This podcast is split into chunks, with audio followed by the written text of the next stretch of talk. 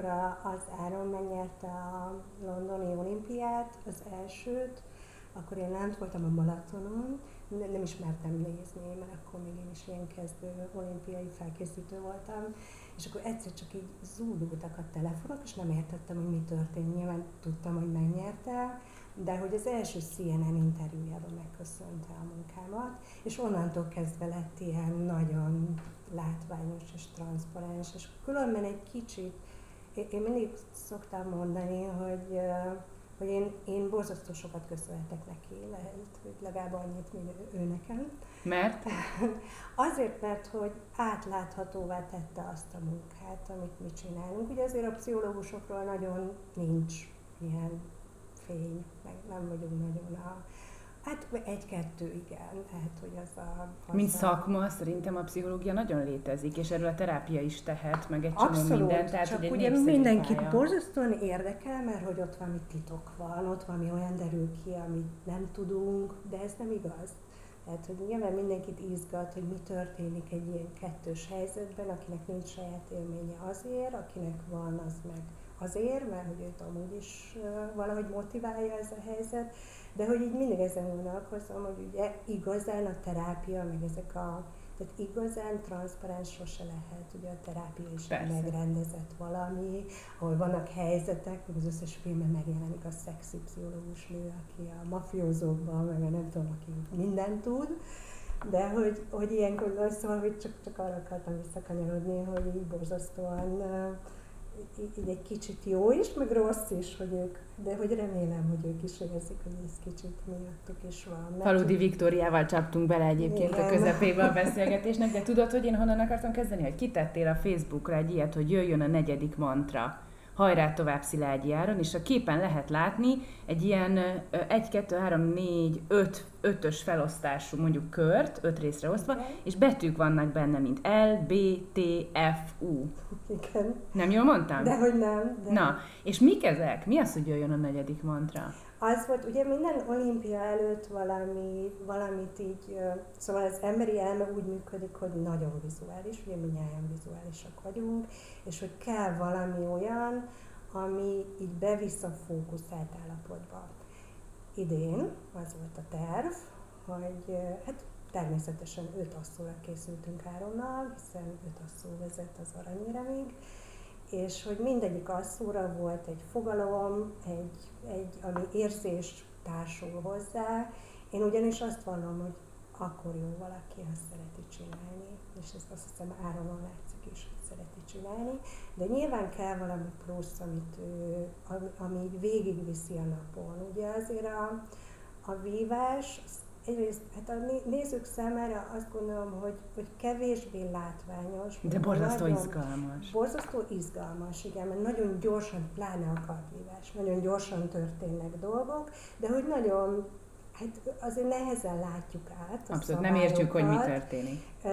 És ugye neki arra 8, 7-8 percre kell iszonyú koncentráltnak lennie, de aztán jön, ahogy el is mondtam valamelyik interjúban, hogy hát három óra szünet van. Szóval, hogy három óra alatt megint ugyanúgy a magát arra az állapotra, erre mindig ki kell találni valamit. Ugye azért ez 11 éve ismerem őt, és 11 éve dolgozunk együtt, azért most már nagyjából ismerjük egymást, és hogy tudjuk, hogy, vagy én tudom, meg ő is tudja, hogy ő már nagyon sokat tanult, ugye azért lassan nem a kollega is lesz, hiszen ő pszichológiát végzett, de hogy, hogy mindig kell valami kicsit mágia, vagy ilyen kicsit... És ez a mágia mi? Ez Tehát mit mágia, jelentenek a betűk? Öt, öt, öt asszó, így igen, már értem. Igen, öt asszó, öt érzés, és öt ilyen, hogy mondjam, inkább attitűd, vagy ilyen vezetett szó, mantra, amiről eszébe jut az az érzés, vagy az az állapot, amit neki abban az asszóban kell produkálnia,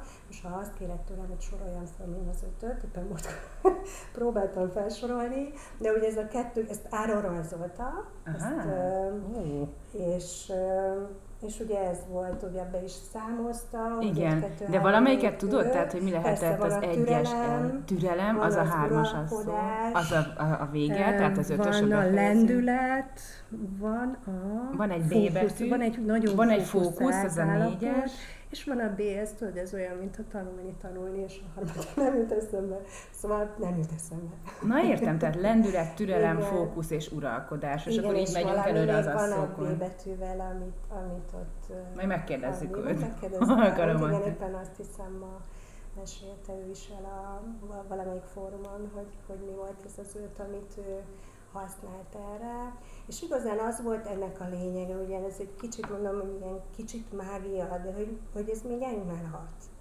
Hogy így valahogy egy szóra, ugye egy memóriafogasszerűen én felszoktam fűzni állapotokat velük, a sportolókkal, bármilyen emberrel, hogyha az a szó beugrik, akkor valahogy húzza magával azt az állapotot is, és ugye ez volt a lényeg. Hogy... De várj, változik, hogy hogy dolgoztatok együtt az elmúlt 11 évben? Tehát uh, nyilván teljesen máshogy kell együtt dolgozni valakivel az első olimpiára készül, éves. 19 éves, és máshogy kell már egy érett emberrel, aki meg a harmadikra, és szerintem teljesen más az első és a harmadik olimpia között, vagy nagyon más, nagyon más a kihívás mondjuk úgy. Tehát, hogy följutni a csúcsra, az nyilván minden olimpikonnak a célja Na de aztán ott maradni, meg még egyszer ott maradni, mekkorát lehet onnan bukni, mekkora csalódást lehet okozni az embereknek, magamnak, tehát hogy szerintem egy csomó érzés bejön a sima uralkodáson vagy győzelmen túl. Abszolút, ez így van. Tehát, hogy az első olimpia, ugye az egy kicsit ilyen, nem, nem is tudom, tehát nem, nem pejoratív értelemben, de az egy kicsit ilyen naív lendület volt egy borzasztó tehetséges vívó, egy nagyon jó alapanyag, egy nagyon szorgalmas, okos, ügyes, aranyos, de hogy ott volt egy ilyen, azt, azt gondolom, hogy egy ilyen tapasztalat nélküli lendület, amivel ő elindult. Tudtuk, hogy van rá esély, nagyon fiatal volt, nagyon ott is megborzasztó céltudatos volt, de ugye ott az volt, hogy valahogy ezeket, az valamelyik, talán a, a dokumentumfilmen ő is elmeséli, hogy, hogy nagyon hosszú volt az az út, és nyilván minden embernek hosszú az az út, amíg megtanulja a saját érzelmeit, indulatait kezelni. Ugye a vívásban nem csak egyedül van, hiába egyéni sport, de ott van az ellenfél, és hát ott van egy kicsit a bíró is, aki nem ellenfél, de néha ellenfél. Hát igen. Tehát, hogy ott azért az, azok az indulatok, amik mondjuk egy, egy túsnál a, a döntésnél van, azt neki meg kellett tanulni kezelni, és ehhez kellett, azért azt, azt mondhatnám, hogy most már ő megküzdésben borzasztó erős. És arra készülni, hogy akkor sincs baj, ha nem sikerül. Erre készül ilyenkor egy sportoló készíted, vagy arra készíted, hogy nyerni fogsz? Azért kérdezem, mert az említett dokumentumfilm, amire te is hivatkozol, ugye ez Muhi András Piresnek a dokumentumfilmje Áronról, és végigkövet egy nagyon érdekes időszakot, amikor tulajdonképpen egy hullámvölgyet is uh-huh. látunk, amikor a 2019-es Magyarországi VB-n ezt a mondatot nem felejtem el, szó szerint idézem, bazd meg 32-ben kiesni. Igen. Tehát, hogy van ebben egy olimpiai bajnok, hogy ezt Igen. nem engedheti meg magának, és valahogy mégiscsak el kell hinnie, hogy megengedheti. Hát ez volt a munka lényege, tehát hogyha ha azt kérdezed, hogy mi volt a különbség, ugye volt a London, amikor ilyenek még, tehát persze voltak kudarc élmények, de nem ilyenek. Ugye ez a második uh, világbajnokság, amit Budapesten rendeznek, ő neki ez mindig egy borzasztó nagy álom volt, hogy hazai közönség előtt. Hazai közönség előtt. A, és, és különben Áronról tényleg el tudom mondani, hogy nem csak magáért vív, tehát hogy ő tényleg a, a, a sportágért. Tehát ő annyira szereti ezt, és annyira szeretné meg is szeretetni, hogy ő, ő nyilván magáért is, tehát hogy ez az álságos lenne, hogyha bárki azt mondaná magáról, hogy nem, nem azért, hogy az én sikerem, de hogy, de hogy húzza magával az egészet, akár a pszichológiát, akár a mentális felkészülést, akár a masszört annyira helyes, hogy ahogy a, a nagyon borzasztó jó karakter a, a Józsi, aki az ő masszőre, de ugyanúgy lelkileg ott vannak mellette. És ugye amikor jött ez a Covid, jött a világ, még ugye kezdődött a VB-vel ez a kicsit kudarcos időszak, tehát hogy, hogy nem is... És akkor az a feladat, hogy elhinni, hogy a kudarcból van kifelé? Mert ugye azt is mondhatja egy sportoló, hogy lehet, hogy ennyi, ennyi volt. Nem? Én azt gondolom, nagyon sokszor kérdezik tőlem, és én is nagyon sokat gondolkozom ezzel, hogy van-e olyan, hogy sportolói személyiség, ugye? amit itt szoktak mondani, hogy nem, nem élsportolónak való, vagy nem versenyhelyzetben való. Én azt gondolom, hogy igen, persze van különbség emberek között, de hogy ezt meg lehet tanulni. És versenyezni? Ezt versenyezni, vagy szerepelni, vagy, vagy bármilyen prezentációs technikákat. Tehát nagyjából ez egy tanulható képesség. Nyilván van egy személyiség háttere, vagy egy képességcsomag, Ja, mert csak azért is, mert van, aki úgy születik, hogy kompetitív, és van, aki meg nem születik Igen, úgy. de hogy azért ebbe egy kicsit a társadalmunk is rásegít. Tehát, hogy most, most nem tudjuk azt mondani, hogy valaki nem lehet kompetitív, ugye? Ebbe a társadalomban azért azt gondolom, hogy itt, hát itt három éves korától kezdve kompetitívnek kell lenni. Bekerüljön abba az óviba, bekerüljön abba a suliba, felvegyék a gimibe, itt nincs olyan, hogy valaki nem kompetitív. Valami ez nagyon messzire visz, tudod, ez, ez, Igen, ez elvisz ezt... akár az oktatáspolitikáig, ami most nem erre megy. Igen, persze, de le is zárjuk. Jó.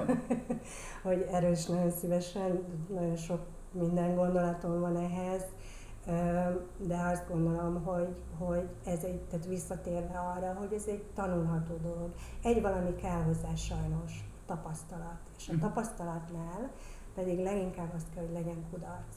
Tehát, hogy egész addig az ember, amíg nem tudja, hogy milyen krízisben lenni, milyen kudarcot átélni, és neki milyen megküzdési technikái vannak erre, addig tulajdonképpen tudatlan. Tehát, hogy... ezt, ezt a te interjúban olvastam, hogy van a kudarcnak egy ilyen eléggé számszerűsíthető időszaka. Azt, azt, azt mondod, hogy 12 hét és utána megvárjuk, meg elgyászolja, és utána lépünk tovább. Ö, igen, hát tulajdonképpen a, a pszichológia azt mondja, hogy az aktív krízis, az olyan 12 hét, igen, három hónap, az az aktív, természetesen tarthat utána, és hogy nincs ez időleg behatárolva, hogy ki, hogy lép tovább, vagy, vagy teszi el oda azt a valamit a polcra, ahol jó hely lesz már, vagy hogy érzelmileg lecsupaszítja különben az elengedés, most ilyen nagyon divatos, és nagyon nem szeretem ezt a szót, az arról szól, hogy érzelmileg valahogy eltávolodsz tőle, és valahogy kívülről látod a, helyzetet, az eseményeket, azt, hogy mi történt. És ez, bocs, ez így van egy sportolónál, és így van bármelyikünknél bármilyen krízis kapcsán, tehát ez így körülbelül Igen, standardizálható? ez a normál lefolyása egy krízisnek. Tehát mondjuk egy VB után, ami nem sikerül, akkor az Áronnal van 12 hét, ami ennek Aktív, a... amiben úgy nagyon dolgozik, ott nagyon-nagyon érzelmek vannak, ott, ott extrém érzelmek lehetnek ott bármit történhet 12 hétig, ugye, és nyilván ez a 12 hét, ez ilyen nagyon-nagyon, nem így van, ez egy kauszgörbeszerű, nyilván van, akinél ez fél év, van, akinél kevesebb. Meg nyilván traumától is függ, persze. Traumától is függ, e, abszolút, de hogy, hogy maga a krízis folyamat az így szokott kinézni. Nyilván a, a standard, az, azt szoktuk mondani, hogy a gyászév, az körülbelül egy év, amikor ez úgy, minden évszakot meg kell élni, minden. Szóval, hogy ennek van egy folyamata. Nyilván a kis, kis kríziseknél is van egy ilyen folyamat, és szerintem ez így látványosan tényleg akkor kezd el működni, amikor már az érzelmek annyira nem aktívak, és akkor tudsz igazán tudatosan dolgozni rajta, hogy mi is van. Igazából nagyon nehéz, nem is akarok szakmából kérdezni, mert nem vagyok pszichológus, hanem, hanem a, a civil agyammal tudok gondolkodni, és azon gondolkodtam, hogy egy csomó borzasztó teher van egy sportolón mindaz, amit elmondtál, hogy van az a 7 perc fókuszálni, de közben három óra pihenés, ami nem látszik itthon a képernyőn, vagy a fotelből ezt nem látom, ezt a három órát. De nem csak ez, hanem az Áronnal kapcsolatban például azért az nagyon sokszor megfogalmazott, hogy az elvárás, hogy mit várnak el tőle az emberek, hogy elvárják-e tőle az aranyérmet, hogy az a véleményem, hogy, hogy egy sportoló egyre nagyobb téttel lép a pástra ebben a helyzetben. És nem tudom, hogy ez korral nyilván kezelhetőbbé válik, vagy a megélt kudarcokkal együtt válik kezelhetőbbé, vagy hogy lehet valakit arra készíteni, hogy itt már rég nem csak arról van szó, hogy aranyérmes leszel-e, hanem valami sokkal többről, mert elvárják tőled, mert te képviselsz valamit, amit látni akarnak, amivel egyetértenek, Hát olyan, én csak annyit írtam ki, hogy mennyire tisztelem ezt a sportolót, brutális mennyiségű ember reagál rá. Igen, igen, Tehát ő egy ilyen ikonja lett igen. valaminek, amit sportszerűségnek, visszafogottságnak, és közben szakmai alázatnak és tudásnak gondolunk, amit hiányolunk nyilván a saját társadalmunkból, és ő végre megtestesíti, hogy a tudással jut előre. Igen, Jó cégér, de cégérnek lenni, azt Igen. szerintem egy plusz teher. Így van. Uh, amikor ugye kérdeztél erről, hogy krízis, nyilván ez is egy krízis, ugye a pozitív krízis is krízis, ugyanúgy a pszichológiában előfordul, és ugyanúgy azt mondjuk, hogy ugyanúgy, mint egy gyerekszületés, vagy bármi olyan, ami pozitív dolog, ott valami változás történik, ott valami teljesen más keretrendszert kell ö, aktiválni Aha. ahhoz, hogy, hogy tovább éld az életedet, és amikor így mondtad, hogy elvárás, meg igen, ő egy borzasztóan meg, megfelelési kényszerrel bíró, teljesítménykényszerrel bíró fiú, ami ugye a mai társadalmunkban egy nagyon pozitív uh, tulajdonság. Nyilván én ennek látom a terhét is, meg a hátrányát is, de hogy ez egy nagyon jó dolog. Itt igazán azt kell megtanulni, hogy, tehát, hogy azon gondolkoztam, igen, amikor mondtad, hogy, hogy külső elvárás szerintem önállá, és azért többünknél, vagy azt mondom, hogy nagyjából átlagosan mindenkinél a saját elvárásod a legnagyobb baj. Ugye, hogyha ha te azt szeretnéd, és a környezet megengedő, akkor is rosszul leszel, ha nem sikerül. Tehát, hogy ez Áronnál ugyanígy van. Tehát, hogy ott már ő azért tudott arra koncentrálni, és, és azt is azt gondolom, hogy, hogy a három etap alatt nagyon jól megtanulta, hogy hogy lehet kizárni a környezetet hogy lehet nem kommenteket olvasni. Ő nagyon tudatosan az olimpia előtt ugye átadta a telefont, átadja, minden, ő kizárja. És nem is látja ezeket mondat, a... Biztos látta este, mert akkor már válaszol, meg, meg jelen van valamilyen szinten. Ugye, ami így engem meglepett, nem is emlékszem, hogy Rióban volt-e ilyen, ugye, amit így a sportolókkal szintén nagyon sokszor át szoktunk venni, az az, hogy, hogy ott azt hiszem a negyed döntő előtt rögtön, ahogy lejött a pástról, rögtön oda ment a, a riporter és kérdezi. És ez mondjuk egy úszónál is, tehát mindig sajnálom őket, hogy úristen, hogy lehet, de hogy ezt is meg lehet tanulni hogy így én, én őt tudom, hogy most már, régen e, emiatt féltettem egy kicsit, hogy akkor most őt kiz, kizökkentik, nem is tudom, hogy szereti el. Én például nem szeretném, ha engem így kivonnának, és arról kéne beszélnem, hogy hol van a harmadik aranyérám, mert hogy, mert hogy ez egy nagy nyomás. És ezt is megtanultátok? Igen, én azt hiszem, hogy, az, hogy, hogy ez így valahogy azt gondolom, hogy nem csak az, hogy tudatosan megtanultuk, hanem annyi minden történt, hogy ő, ő ugye ezt elkezdte jól kezelni, és hát abba kellett megerősíteni, hogy ez így jó, jól csinálod. Van egy gondolatom, hogy lehet, hogy egyáltalán nem stimmel, hogy azért a vívásban is, és minden sportágban a technológia egyre nagyobb szerepet játszik. És most is azért már látjuk, hogy ha a bíró nem biztos valamiben, akkor Videó, kéri a videót, Igen. akkor megnézik, uh-huh, elemzik, uh-huh. és akkor utána adja meg a pontot. Még így is van, hogy vitatják a döntését, vagy a döntésüket, nem tudom, hogy hányan döntenek, de a lényeg az, hogy innentől kezdve, szóval amit mondtál, hogy ott a bíró, aki ugyan nem ellenség, de mégiscsak uh-huh. ellenfél egy bizonyos ponton, csomószor lehetett kudarcot rákenni a bíróra, és azt mondani, hogy rosszul látta, ő az oka. Ma ez a lehetőség nincs. Ma, ha kudarc van, akkor én magam is látom a monitoron, hogy ez az én kudarcom. Ez változtat valamin? Egész biztos, hogy változtat. Tehát, hogy persze, hogy, hogy végre ellenőrizhető lesz. Én különben végig, és hogy nyilván 11 éve ismerem ezt a fiút, és már azért az arclezdüléseit is ismerem, borzasztóan jó póker arca van, de ott volt egy-két túls, ami ugye ilyen nagyon kérdéses volt most is a, a, a negyed döntőben, de hogy ha ő mosolyog, akkor én tudom, hogy ez megvolt. Ezt én is észrevettem, ha mosolyog, tudom, hogy nem ítél máshogy a bíró. Van, mert hogy ő, ő ott van, ő látja, ő érzi. Nyilván akkor van kognitív diszonancia, hogyha nem azt látja, amit ő érzett. De ugye azt, ezt, ezt valahogy mégiscsak át kell hidalni, hogy jó, hogy akkor ez csak egy tus, akkor ez most legyen a bírói, vagy legyen a más, mások döntése, ez csak egy túl. De ezért ez egy önhibáztatási kérdés is, hogy az ember mennyire áll bele abba, hogyha kudarca van, hogy ez az én kudarcom. Szembe kell nézni vele. Tehát, hogy, hogy mindenek az alapja, és, és azt gondolom, hogy, hogy én nem is tudok mással dolgozni, csak azzal, akinek van önreflexiója. Tehát, hogy, hogy oda jön az éppen vállófélben levő férj, és azt mondja, hogy de az a feleségem, és hogy akkor ott le kell állítani, oké, okay, rendben, hogy jutottatok ide, ez egy házasság, ketten benne. Ugyanez gondolom a sportolóknál is. Tehát az önreflexió a legfontosabb, az, az önismeret, ugye, ami most jó lenne, ha lenne így, mint kulturális érték, vagy mint társadalmi érték, azért kevés ilyen van, tehát hogy a, a pszichológus kollégákkal is szoktuk beszélni. Nagyon ke- egyre több van, mert hogy azért, azért népszerűbb lett ez a szakma, vagy hogy a lélek az mégiscsak egy fontos része az embernek, de, de hogy azért még, szóval azt gondolom, hogy ezt tanítani kell. Ez önismeretet is, a bármit. Hogy... Ja, hogy az Áron elmondja, hogy ott a páston olyan, mintha sakkoznának, mert mindenki a másik fejébe akar látni, uh-huh. a stratégiát akarja látni, és arra igazítani a saját stratégiáját, és több asszóban is meg lehetett figyelni, a kard és a, a, a törvívásnál egyaránt, hogy változtatnak mhm. közben uh-huh. mozgáson, vagy egy csomó mindenen. Nyilván nem értek annyira a sporthoz, hogy pontosan tudja, mit csinálni, de látom, hogy valami máshogy történik.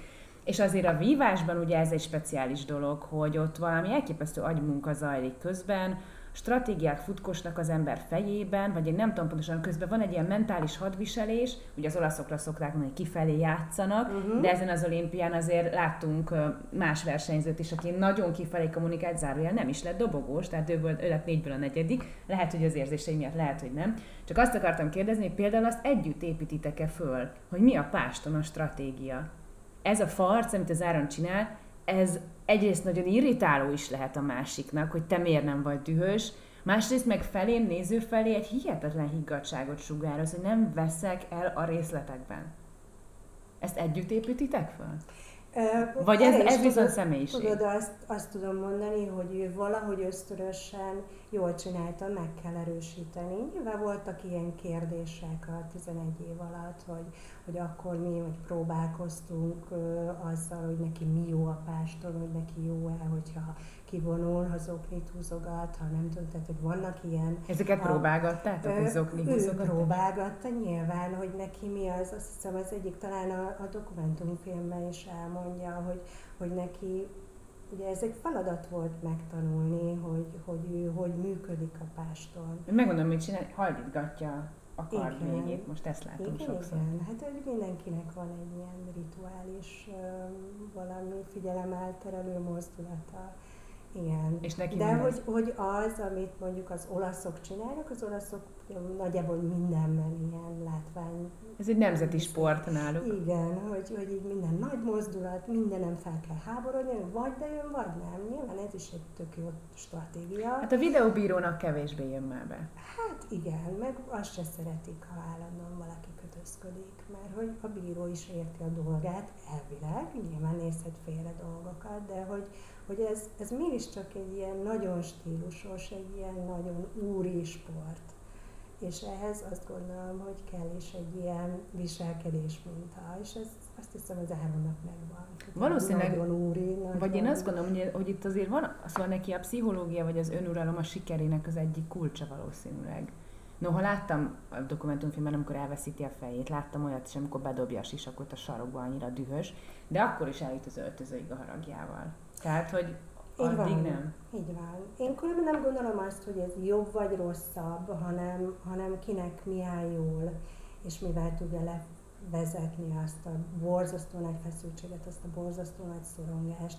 Igen, én is láttam már olyat, hogy az olasz egyik nagyon jó kardvívó széttörte az ajtót a verseny után. Nagyon látványos, de hogy, hogyha ez neki célra vezető, nyilván Másnak nem annyira, igen. igen. akkor, akkor tök rendben van most az, hogy nyilván az én értékeimmel nem biztos, hogy egyezik, de hogy, hogy mondjuk a feszültség levezetésre miért ne lehetne ilyet használni? Lehet. Most hátralépek egy picit, mert a vívás is egy speciális terület, és noha azt mondod, hogy van ellenfél, ez mind igaz, de azért mégiscsak egyedül van ott az ember a döntési szituációban. Míg mondjuk egy csapatsport, tegyük fel a futball, ami az elég népszerű csapatsport, és te dolgozol focistákkal is, nem? Nem nagyon. Már nem? Már nem. Aha, mert azt akartam kérdezni, mi lehet a különbség az egyéni Azért sport vagy a csapatsport? Egy-két tény, hogy van, de igen, van egy-két játékosom, akik járnak hozzám. A, a, nagy különbség van, tehát hogy így az egyéni sport, az egy, igen, arra tanít, hogy csak magadra számíthass, vagy számíthatsz. A csapatjáték meg ott van, hogy hogy igen, vannak Azért még a többiek. a felelősség. Eloszlik, de közben ott van annak a terhe, hogyha én hibázok, akkor a csapat is valahogy ezt megsínli. Tehát ott meg rájön az a közösségi felelősség, tehát, hogy így nem tudom megmondani, hogy melyik könnyebb, vagy, vagy nehezebb. Inkább az érdekel, hogy neked Más mennyivel... képesség. Hogy mi a, mi a feladat, amikor egy csapatsportolóval beszélsz, vagy amikor egy egyéni sportolóval. És egyébként még úgy is felmerül bennem a kérdés, és ezért is a focit akartam kiemelni, hogy azért ami, amit a foci jelent a világon, és amit jelent akár Magyarországon, mm. az jóval túlmutat azon, amit egy-egy sportág jelent. Tehát valamiféle nemzeti identitásképző dolog lett a fotball, és ez egy nagyon furcsa dolog lehet a benne szereplőknek, mert azért legyünk őszinték, nem erre szerződtek.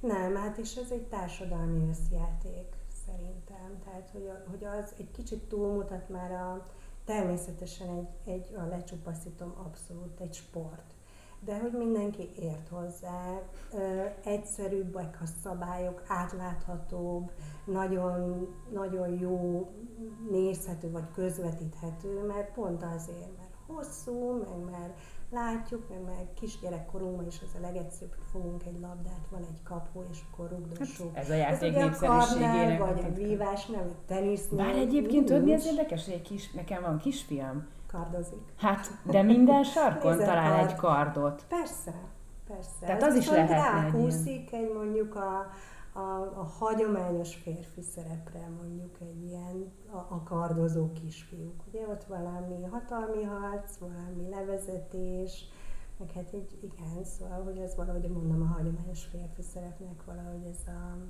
irányító készség, uralom, szúrok, vágok, szóval de, de kell az hagyománya. Kell azzal külön foglalkozni ilyenkor, hogy, hogy valami nemzeti, nem tudom, érted, nem tudom jobban mondani, mint hogy, mint hogy a foci az olyan, és a története is olyan, hogy tulajdonképpen a fotballpályán politika zajlott nagyon sokszor, összecsapnak nemzetek, volt ilyen magyar-szovjet mérkőzés, amikor, hát az rég nem arról szólt, vagy a 6-3, a legendás 6-3, hát az se arról szólt, hogy ott most a puskás lő gólt, vagy nem lő, hanem hogy nemzetek, végre megmutatjuk. A vízilabda is tudott ilyet az 50-es években, 56-ban. Ilyen nemzeti konfliktust egy foci meccs. Nagyon jó lenne. Egyébként az olimpiát is ezért találták ki, hogy ne háborúzzanak az emberek, hanem háborúzzanak a páston. De hogy ez én azt gondolom, hogy amikor ezt nyilván felismeri egy sportoló is, hogy amit csinál, az több, mint a fotball, hogy ez egy külön tehere, és ezzel, ezzel kell-e foglalkozni? Kell-e arra készülni, Abszolút hogy hogy kell. viseld el? Abszolút kell amikor ugye vannak ilyen szankciók, hogy mondjuk nézők nélkül játszanak a focisták, az egy külön lelki felkészítést igényel. Tényleg? Igen, mert hogy nekik hozzátartozik a, a, az egész az egész hangulatához, nem? Tehát, hogy milyen egy foci meccs nézők nélkül drukkolók nélkül. Ugye pont ezt próbáltuk az olimpikonokkal, a sportolókkal így valahogy modellezni, hogy milyen lesz egy olimpia, hogy nincsenek nézők. Ugye a, a, a vívóknál ez annyira nem okoz gondot, mert hogy általában egy vívó versenyező sajnos nem annyira népszerű, én nagyon szeretem nézni, de hogy nem annyira népszerű, hogy ott tömegek lennének. Ugye a, a, nagyon szimbolikus, amikor már a, a főpástra kerül valaki. Ugye ott le van sötétítve minden, van egy, mint egy ilyen kifutópálya, neked csak azt kell nézned. A vívásnál a bekiabálások azért valamilyen ilyen társadalmi egyezmény szerint nincsenek. Mint a Tehát, hogy itt be lehet kiabálni, hogy mint a pelit, sőt, ott ugye csöndet kérünk. Igen. Szóval ugye az összes ilyen koncentrációs, ami nem sport azért, vagy egy sakversenyen, tehát, hogy ott nem hajrázunk, mert hogy nem. De egy, egy foci meccsen, vagy egy kézilabda meccsen, ahol van egy hang hoki meccsen, borzasztó jó, mert hogy ez így viszi a játékosokat. De ha nincs, na, akkor mi van? Akkor mi vigye? Akkor Igen. ott valahogy ezt a részt be kell tölteni. És azzal kell foglalkozni, amit most is mondta, hogy sajnos a vívásra nem járnak annyian, és én szerintem a sportolók egy ponton túl ezt akár igazságtalannak is értékeltik, akár maga az Áron, aki azért a harmadik olimpiai aranyérmét hozza haza, ami ugye nem volt még a kar igen, történetben. Igen, tudtuk, hogy legalább egy milliárdan biztos nézik. A, a, igen, ez természetes, de nem, hanem hogy, hanem hogy azt, azzal kezdeni valamit, jó, kimondom, szóval nem, nem akarom körbeírni, hogy akkor se fognak minket annyian támogatni, mint a focistákat, akik egy-egyre győznek Franciaország ellen. És miközben ő három aranyéremmel jön haza, Igen. hogy a társadalomban elfoglalt pozíciója ettől nem válik egyenrangúvá egy másik sportolóval, aki viszont tized annyit tett le az azt, már hogy igen, szóval eredményét tekintve tized annyit tett le az asztalra. Abszolút, de hát így Ez frusztráló, vagy nem merül fel? a munkaköröket is, hogyha ugye nem csak a sportolókra szűkítjük le, hogy kinek a munkája, vagy kinek a... Tehát, hogy igen, nincs igazság az életben, és vannak különbségek amikor az áron elkezdett vívni, vagy bárki elkezd vívni, vagy a focit választja, vagy akkor ezzel azért nagyjából tisztában van. Nyilván nem pici gyerekként, de hogy, hogy azt, hogyha valaki orvos lesz, azzal is tudja, hogy nagyjából a legmagasabb presztízsű munkakört vállalja, és hogy ha meg valaki éppen nem tudom mi akar, rajztanár, akkor ő is tudja, hogy ennek van egy megítélése. Igen, értem, tehát azt mondod, hogy egyszerűen megszokják, és hozzászoknak ahhoz, hogy nem igazságos. Az hozzá tudunk szokni. Igen. Ó, de rossz mondat ez, jó, hát ha muszáj, igen. Hát igen, de hogy, hogy alapvetően képzeld el, ha minden egyenlő lenne, szóval, hogy, hogy ebben vannak ilyen, és, és azt gondolom, hogy mindenki, ha választ egy utat, vagy legalábbis pár évig egy utat, akkor abban ott el kell hinnie, hogy annak, abban, abban ő ugyanolyan értékes. Mert különben nem megy, mert különben egy akkora feszültség lesz a kognitív diszonancia, ugye ezt nem győzöm hangsúlyozni, hogy az emberek azt nem, tehát hogy a, a lélek nem viseli el. Ott valamit ki kell egyenlíteni, vagy le kell értékelni a másikat, az egy elég egyszerű megküzdési mód. De gyakori. De gyakori.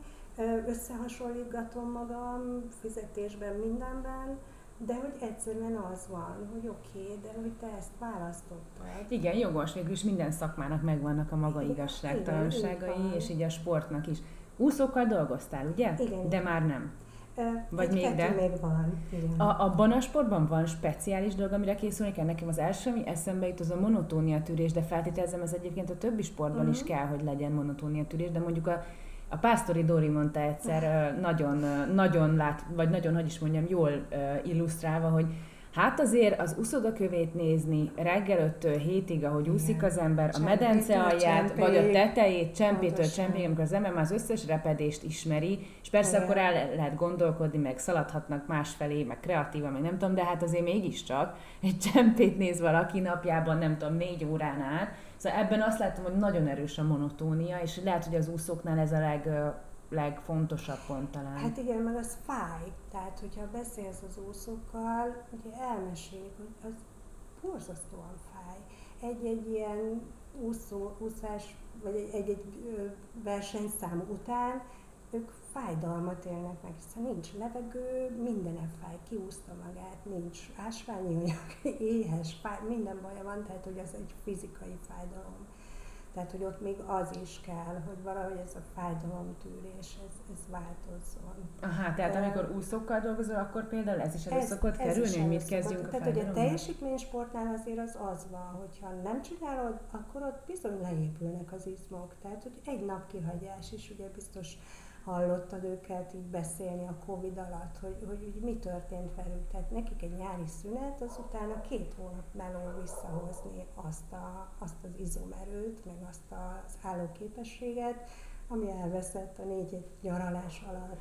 Tehát, hogy az, az, egy, az egy borzasztó kemény, igen, és ahogy mondod, ez egy iszonyú monotonitás tűrést igénylő sportág, miközben ott is ugye ott a, a, a koncentráció az meg pont arról szól, hogy neki is az az egy másodperc, egy tized másodperc, amin elcsúszhat az egész, és akkor már és akkor már, és akkor már jöttek a karriernek, igen. igen.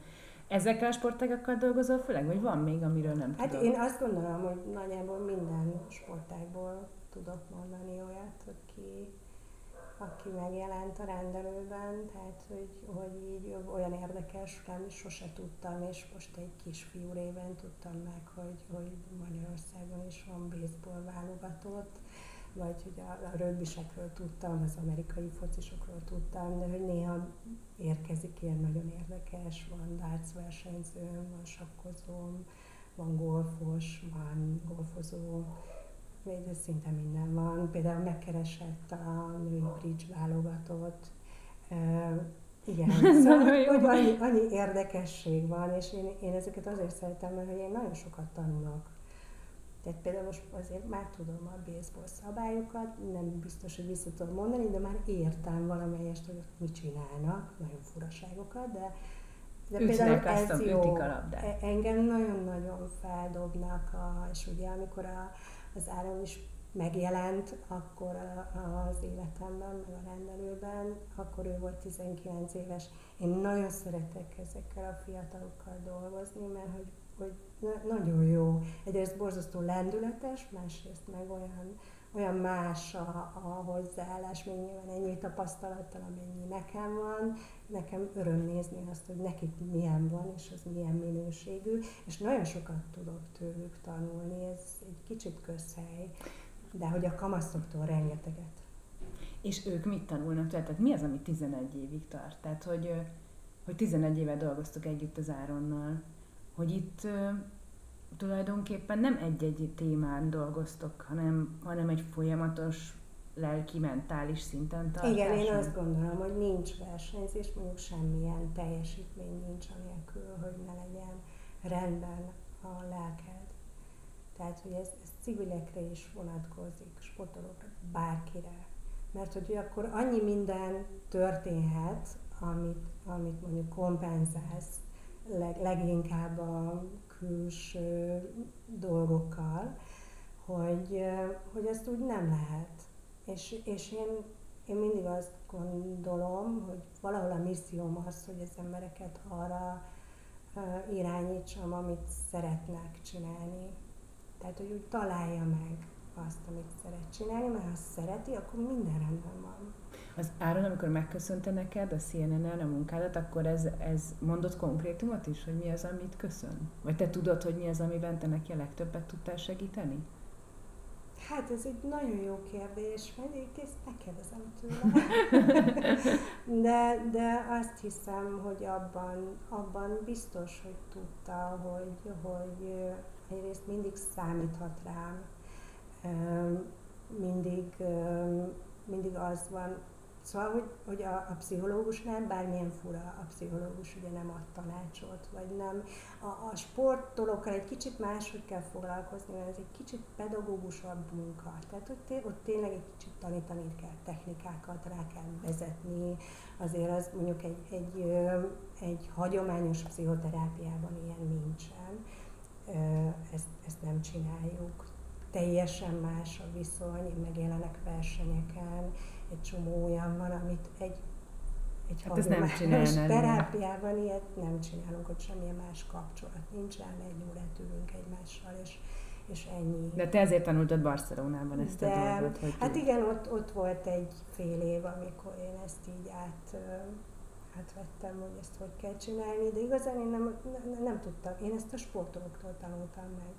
Tehát, hogy, és aztán rájöttem, hogy ez nekem épp olyan igény, nekem muszáj látnom, hogy mit csinál a pástól. Nekem Egyébként muszáj, muszáj látnom, látnod, anélkül nem tudhatod. Hogy hogy, hogy kezeli a, a mert, mert rendben van, hogy elmeséli, de mégiscsak ott, és, és ugyanez, elég sok előadó művész jár hozzám, borzasztóan rájuk is borzasztóan büszke vagyok, mert nagyon tehetségesek, énekestől elkezdve a színészig, és ugyanezt, azt gondolom, hogy ugyanezt ez a munka érvényes rájuk is. Végül is azt hiszem, hogy nem is azt mondanám, hogy sportpszichológus vagy, hanem azt mondanám, hogy a teljesítmény. szerint nem is.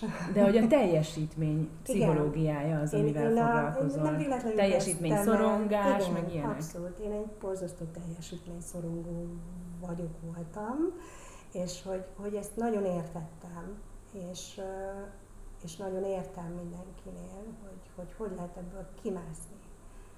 És hogy azt, azt, ha az ember nem találja az utat... De baj az, ha az ember szorong a teljesítményén? Nem, nem, és ezt a gyerekeknek ezt szoktam mondani, ez a szupererő. Tehát ez a jó. szorongás az a szupererő. Szorongás nélkül nincs élet. Tehát, hogy azért az, az kell. Az más kérdés, hogyha eláraszt, az nem jó, és attól meg kell szabadulni valamilyen módon. De ezt kezelni tudni kell, és akkor jó lesz. És akkor ad neked valami olyan pozitív löketet.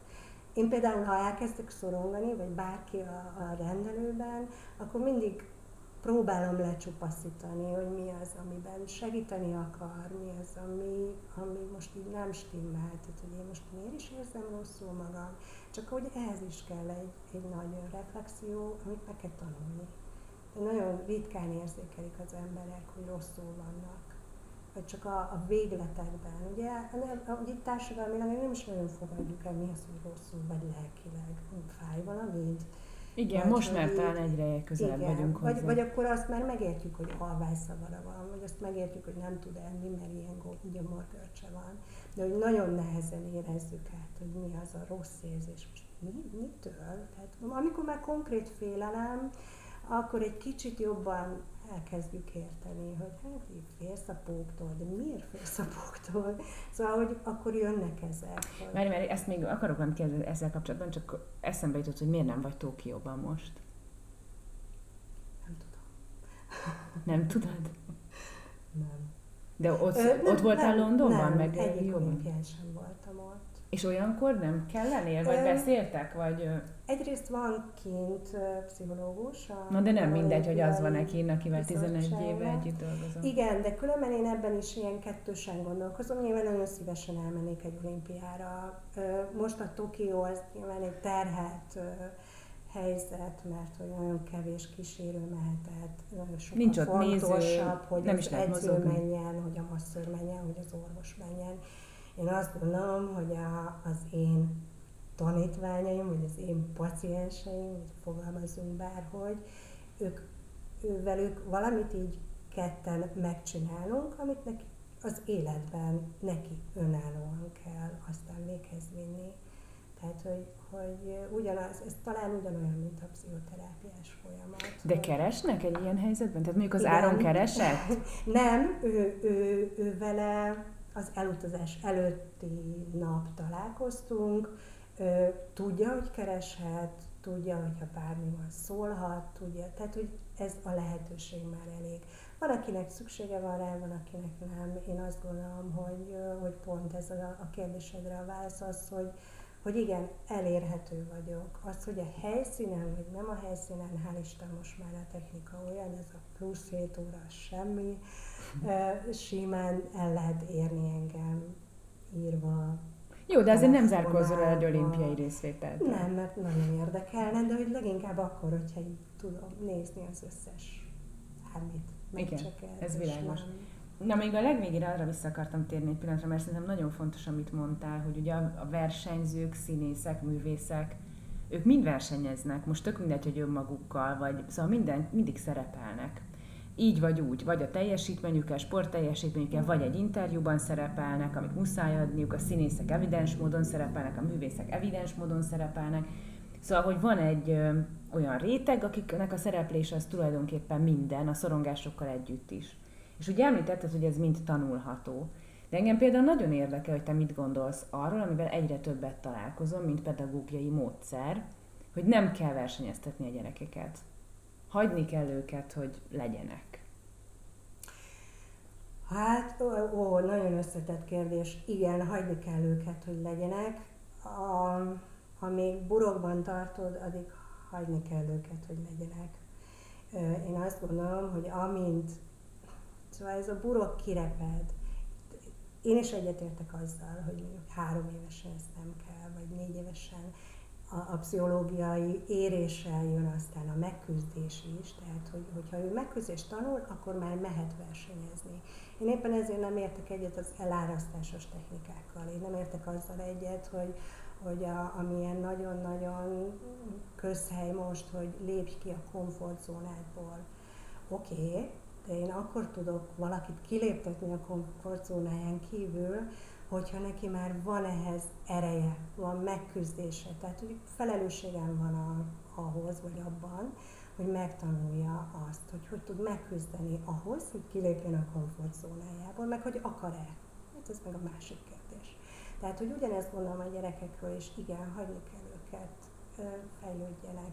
Nekünk az a dolgunk, hogy így mindent megmutassunk nekik a világban, amit lehet amilyen te vagy, amilyen ő, leginkább amilyen ő, és arra kell valahogy a szülőnek rákúszni a lélekben is, meg nevelési technikákban is. De megúszható egy, egy iskola verseny nélkül? Na, ezt akartam mondani pont neked, hogy a burok akkor itt repet fel, tehát hogy bekerül a társadalomba, bekerül a szabályrendszerbe, bekerül az iskolába, ahol vagy versenyistálóba megy, ahol ez egy kimondott Nem is kérdés, valami, igen vagy megy egy olyan helyre, ahol szintén van versenyzés, de látás. Tehát én kérdezem, melyik a jobb, a látás versenyzés, vagy a manifest módon versenyzés.